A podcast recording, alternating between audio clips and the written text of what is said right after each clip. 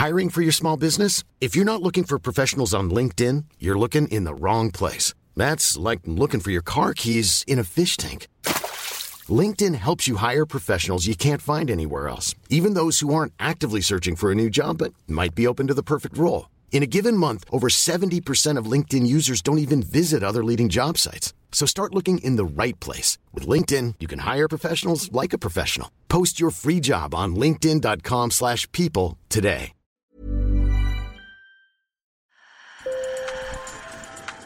Bonjour. Hello. Hola. Marhaba bikoum. Sur le fil, Le podcast d'actu de l'AFP. des nouvelles choisies pour vous sur notre fil info. Comment rendre la fin de vie moins douloureuse? Les réponses à cette question sont multiples et vont largement occuper les Français réunis au sein d'une convention citoyenne pour en débattre. Aujourd'hui, je vous propose de découvrir une réponse qui n'est pas médicamenteuse. C'est d'aider les patients à raconter leur vie, à raconter leur vie pour laisser une trace, pour retrouver un sens à leur existence. Cette démarche, c'est celle des biographes hospitaliers, un nouveau métier qui a commencé à faire son apparition dans les services de soins. Je vous emmène donc à Chartres, au centre hospitalier Louis Pasteur, pour un reportage réalisé par Timothée David, qui a vécu un moment émouvant avec une patiente et sa biographe. Sur le fil. Un lit, des poches à perfusion et du linoléum posé au sol, la scène se déroule dans un décor que beaucoup d'entre nous ont déjà visité. Mais la véritable histoire, elle, a commencé quelque part au bord de l'Atlantique. C'était à l'été 1968, dans une auberge poissonnerie où l'on respire un parfum iodé. L'histoire d'un véritable coup de foudre pour un garçon aux cheveux longs sortant des barricades du mois de mai. On s'est rencontrés sur le bateau. Et bah, nous, on était à l'heure, évidemment pas lui. Et il était avec son copain, il hurlait Attendez-nous, attendez-nous. Donc vous savez comment c'est après. On est allé manger une crêpe, boire un, un verre, et puis voilà, puis après ça a continué.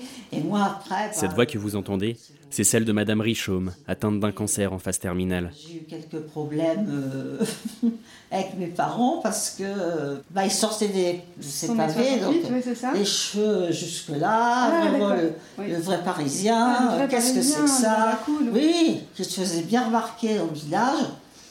Et bah, évidemment, maman ne voulait pas que je sorte avec lui. Voilà. Et c'était votre maman ou c'était aussi votre grand-mère qui était contre? Ah non, moi, ma grand-mère était pour. Ah, votre grand-mère J'étais allée la voir, puis elle m'avait dit, mais ma petite fille, mais n'hésite pas, il est très bien ce garçon.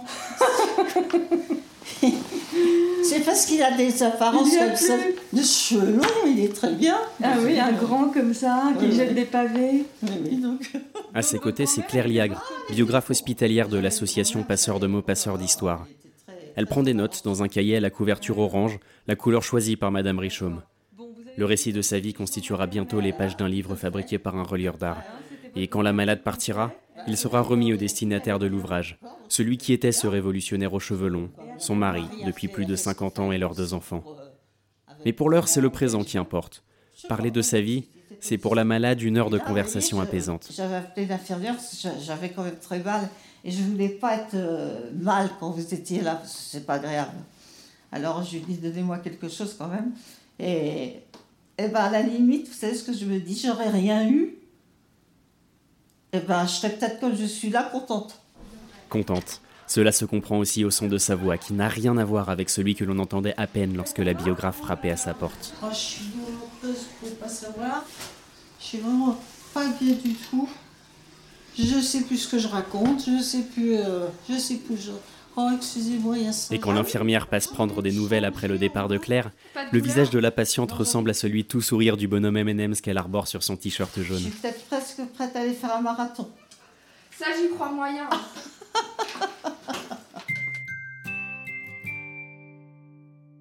Inventer ce métier de biographe hospitalier, c'est l'intuition qu'a eue Valeria Milewski, linguiste de formation il y a 15 ans maintenant, à un moment où elle faisait les frais d'une vague de licenciements. Pour la première fois, j'avais un petit peu de temps et je pouvais réfléchir et j'ai juste écrit sur un papier un soir ce que j'aimais.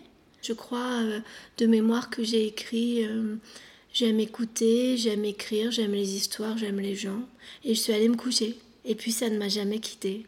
L'idée fait son chemin, jusqu'à arriver en avril 2007 aux oreilles de Frédéric Durier, chef d'un service d'oncohématologie près de Chartres. Valéria s'entend alors dire Madame Milewski, votre projet, nous on y croit. On vous attendait septembre. Depuis, Passeur de mots, passeur d'histoire s'est implanté partout en France. Les biographes, Valéria s'applique à les former.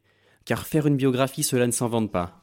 C'est apprendre une attitude d'écoute à avoir avec le patient, et puis oublier sa propre plume. C'est mettre en lumière la voix de l'autre, celle de Nathalie dans l'exercice proposé. Merci beaucoup. Alors, est-ce qu'on entend Nathalie? C'est la seule chose que, déjà, dans un premier temps, Oui. on Oui. doit se dire. Oui. Oui? Ces personnes qui viennent en formation, elles sont mues par, euh, elles aussi, une évidence, une joie.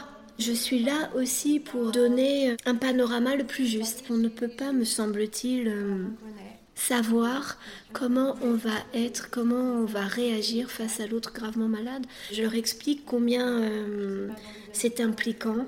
Il faut aller aussi chercher des financements. Trouver des financements, l'association travaille d'ailleurs à se libérer de cette tâche parfois épuisante. L'idée Faire reconnaître la biographie hospitalière comme un nouveau soin par le ministère de la Santé et obtenir ainsi des crédits des hôpitaux. Pour le docteur Frédéric Durier, fondateur de Passeur, le biographe est un soignant. Cela ne fait aucun doute. Même si intellectuellement on sait tous qu'on va mourir un jour, n'empêche que le malade à qui on l'annonce, il ne fait pas que le savoir, il le connaît. Euh, il le connaît au sens d'une expérience euh, clairement qui vit dans, son, dans, dans sa chair. Quoi. Il va y avoir besoin d'aide extérieure, très clairement. Et les aides extérieures, ça va être euh, les soignants, les médecins, la famille, le psychologue, ce qu'on appelle les soins de support, hein, la sophrologie, tout ce qu'on peut imaginer, mais quelque chose qui vient de l'extérieur et qui tend une main au malade pour essayer de l'aider à sortir de ses sables mouvants. Et puis, ça, de temps en temps, euh, on n'y arrive pas, c'est pas suffisant, c'est difficile, et surtout, ça fait pas appel à ce que le malade peut de lui-même essayer de trouver pour euh, garder la tête hors de l'eau. Pour les aider, il faut que les malades puissent trouver des points d'appui dans leur histoire.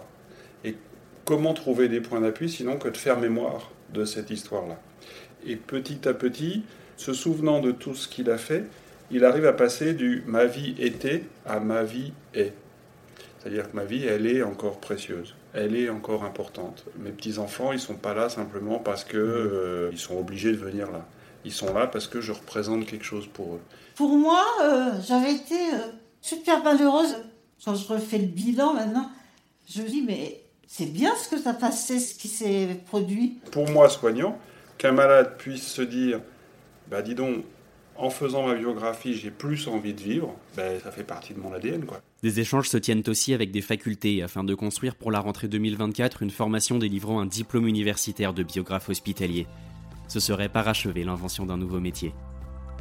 Madame Richaume, dont Timothée a changé le nom de famille pour préserver son intimité, est depuis partie. Et pour la petite histoire, sachez que notre révolutionnaire, ce mari pour la vie qu'elle avait rencontré sur un bateau, va recevoir ce jeudi le livre Orange des mains de Claire, la biographe. Son histoire, il pense la connaître, mais il a hâte de savoir avec quels mots son épouse l'a racontée. Sur le fil revient demain. Merci de nous avoir écoutés. À très vite.